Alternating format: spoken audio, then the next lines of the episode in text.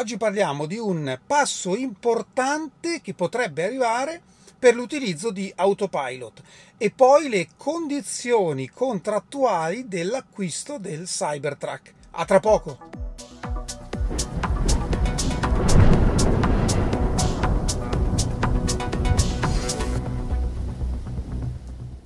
Bentornati a Lampi di Tesla.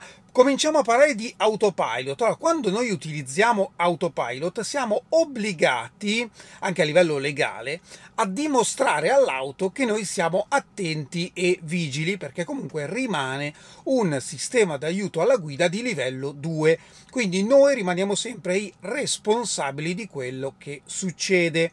Tesla utilizza un sistema abbastanza ehm, unico, diciamo così, perché non avendo il volante capacitivo, quindi che basta toccare, ma questo è, eh, è una scelta precisa, eh, prevede che al volante venga applicata una leggera forza, diciamo sterzante, ecco, diciamo un leggero contrasto. Io ho fatto un video anche per spiegare come tenere le mani sul volante per evitare di avere sempre l'avviso che ci chiede appunto di tenere le mani sul volante a me è sempre venuto molto naturale, devo dire la verità, già da quando avevo eh, la Model S ormai sei anni fa, eh, quindi non ho mai riscontrato grossi problemi in questo metodo, però effettivamente ci sono persone che si trovano in difficoltà a trovare la forza giusta da applicare al volante. Ricordiamoci anche che le Tesla, quantomeno da eh, Model 3, Model Y e le ultime Model S e Model X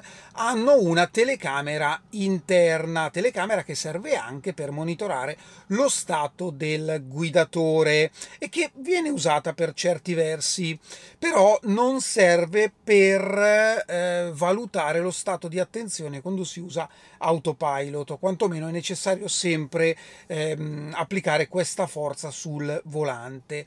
Ora, già tempo fa, un bel po' di tempo fa, sempre su Twitter, eh, era stato chiesto a Elon di allungare un po' questo tempo. Questo tempo era più lungo in passato, ricordo nel 2019 che era un bel po' più lungo, poi è stato accorciato proprio a causa anche di molti video di utilizzi non proprio consoni, quindi le solite sparate dormo alla guida della mia Tesla, eccetera, eccetera.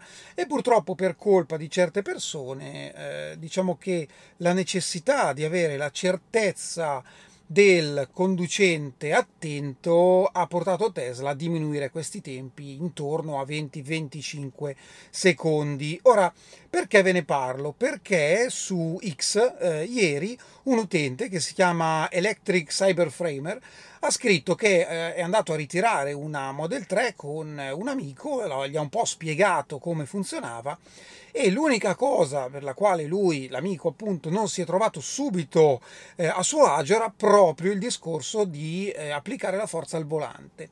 Allora il comunque famoso, diciamo così, Omar Wolfsmart Catalog ha detto che comunque effettivamente il fatto di toccare il volante dovrebbe essere tolto perché la strada giusta è quella di utilizzare la telecamera interna e Elon ha risposto sì, concordo. Ora, da capire se il concordo riguardi, che, riguardi il fatto che eh, effettivamente sia così, cioè sì, lo so, punto e fine, oppure il concordo è va bene, lo faremo. Staremo a vedere, ma sicuramente diciamo, la strada è quella. E ora parliamo ancora di Cybertruck perché a ormai meno di tre settimane dalle prime consegne c'è una novità interessante sulle condizioni di acquisto. Questo è il contratto standard, ora quello che vi farò vedere, eh, per quanto riguarda il Cybertruck. Ora, Vediamo quello italiano intanto che potete trovare sul sito Tesla, vi lascio il link se siete curiosi. Tra l'altro ci sono anche ehm, cose interessanti per quanto riguarda l'acquisto, eh, le consegne e tutto il resto, quindi sono quattro pagine, vale la pena leggersele secondo me così per avere un'infarinatura generale delle condizioni di vendita. Ora su quello italiano possiamo vedere due voci separate come processo d'ordine, modello vabbè, 3YSX e cancellazione dove viene spiegato tutto quali sono le condizioni e sotto c'è una voce separata per quanto riguarda processo d'ordine, Cybertruck e cancellazione.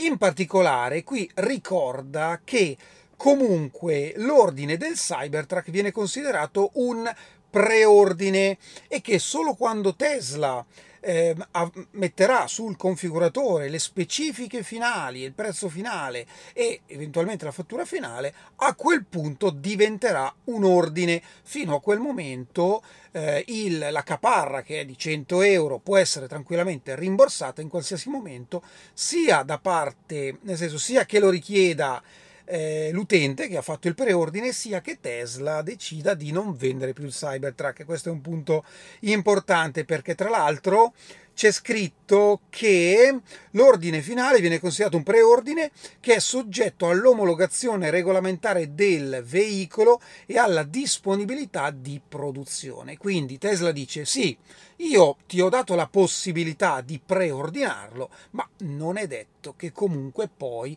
sia in grado di produrlo e venderlo. Diciamo che è una condizione molto generale, però comunque è scritto. Ora invece quella americana è un po' diversa e ve ne parlo oggi perché Tesla ha appena cambiato proprio le condizioni eh, sul sito americano. In particolare per quanto riguarda gli ordini non c'è la distinzione tra i vari modelli, ma ormai gli ordini sono tutti uguali. Mentre c'è una eh, distinzione per quanto riguarda la cancellazione e la rivendita. Attenzione, nel primo paragrafo dove c'è scritto no resellers, a cosa si riferisce? Al fatto che se io compro un'auto per rivenderla il giorno dopo, questo procedimento potrebbe essere intercettato da Tesla e in determinati casi potrebbe non essere ben gradito, quindi Tesla potrebbe tranquillamente decidere di non vendermi più le sue auto. Ora questo perché eh, esiste? Perché c'è stato un periodo negli Stati Uniti, in particolare quando io ero negli Stati Uniti, eh, quando non arrivavano le macchine nuove, dove c'era un po' il giochino a vendere le prenotazioni, a comprare le macchine, a rivenderle, soprattutto con le variazioni di prezzo che vi ricordo nel 2022 erano in salita.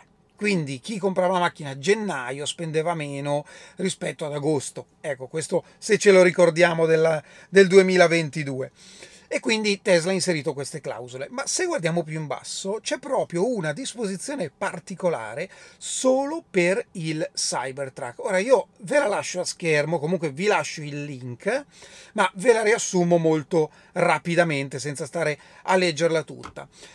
Tesla dice che comunque ehm, all'inizio verranno consegnati solo pochi esemplari di Cybertruck, quindi poi bisogna anche capire cosa vuol dire pochi, ma avendo 2 milioni di preordini, pochi potrebbero essere anche 10, 20, 30 mila, cioè facciamo il rapporto, sono comunque pochi. E cosa dice poi? Che eh, non è possibile rivendere il Cybertruck prima di un anno dalla consegna. Quindi io sono uno dei fortunati a ricevere il mio Cybertruck, lo pago, il Cybertruck è mio, ma non posso rivenderlo prima di un anno.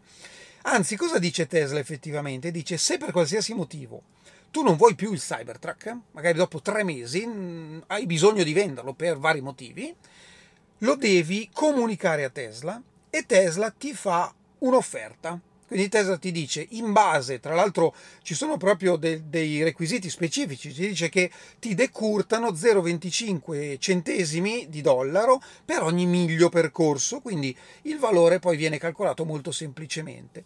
Solo se Tesla non si rende disponibile al riacquisto, allora potrebbe autorizzare alla rivendita a terze parti, ma solo in casi eccezionali. Perché Tesla ha inserito queste clausole?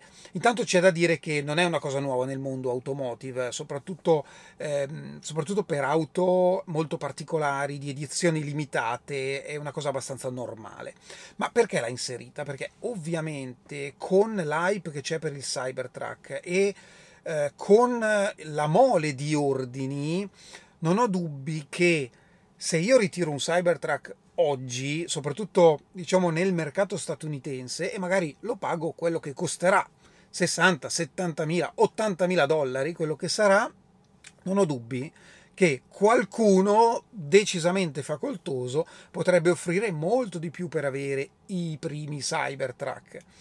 E quindi Tesla vuole evitare proprio questo gioco al rialzo per avere i Cybertruck. Quindi è da un certo punto di vista comprensibile, tutela intanto se stessa, ma tutela anche il mercato. Ecco valeva la pena farlo, probabilmente Tesla ha fatto queste valutazioni in base, secondo me, anche proprio al, veramente al numerico di, di ordini. Comunque, il 30 novembre si avvicina e staremo a vedere quanti ne consegneranno, anche perché tra l'altro eh, si continuano a vedere foto e video di Cybertruck consegnati ai vari delivery center in giro per gli Stati Uniti. Quindi io immagino che dal 30 eh, comunque non saranno i soliti 20-30 che lo ritireranno direttamente a Austin quella sera, ma saranno un po' di più a ritirarlo in tutti gli Stati Uniti.